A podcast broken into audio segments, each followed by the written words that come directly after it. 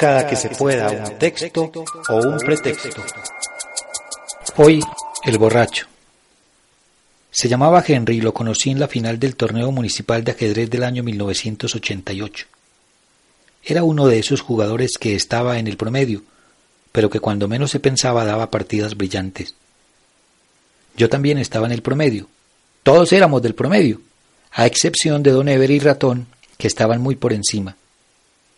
Y como ellos no participaron ese año, Henry y yo llegamos a la final.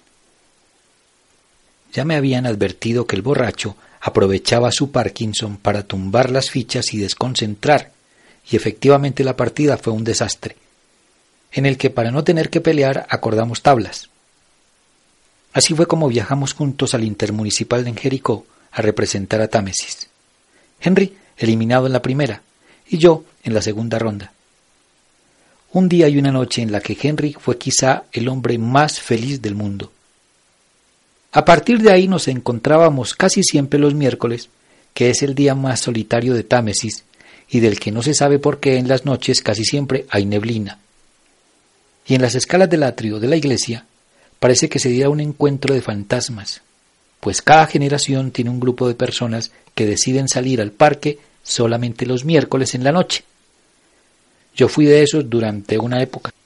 Llegábamos a la cita como saliendo de una nube.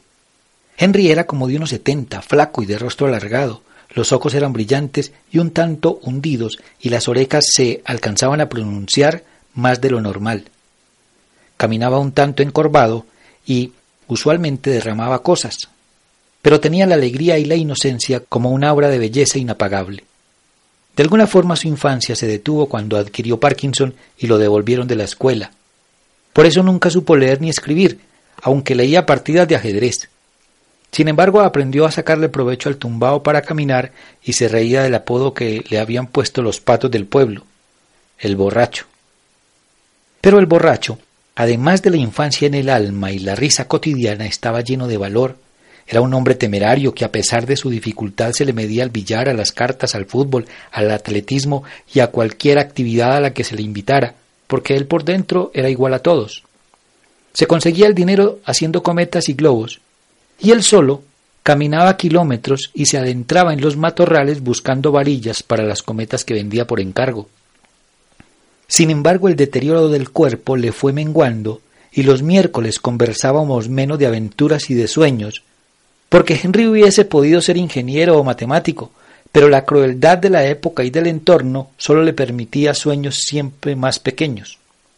El último y con el que se obsesionó casi diez años fue el de tener una novia y se redujo tanto su espectro de posibilidades reales que terminó convirtiéndose en un creyente fervoroso que iba dos veces al día a misa pidiéndole a Dios el milagro de una novia.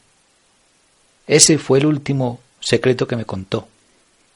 Yo estaba lejos cuando supe que el borracho había muerto, comprendí que Henry había renunciado a la esperanza, y solo pude encerrarme a leer entre sollozos un poema que había escrito cuatro años atrás.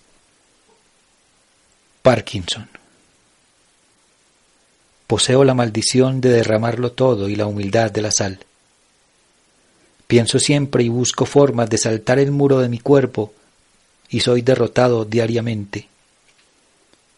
Empiezo a odiar a las mujeres que me buscan solo a la hora del reposo, mendigas de ternura para calmar noches de embriaguez y de lujuria con sus amantes, déspotas amigas ciegas a mi soledad que me lician con su amor de ángeles, que tocan a mi corazón como viajeros en busca de posada y me dejan en desorden toda el alma, pero me llena de vida la esperanza de una que sea capaz de jugarse la honra tras las cortinas del amanecer, dejándome una rosa florecida en todo el pecho.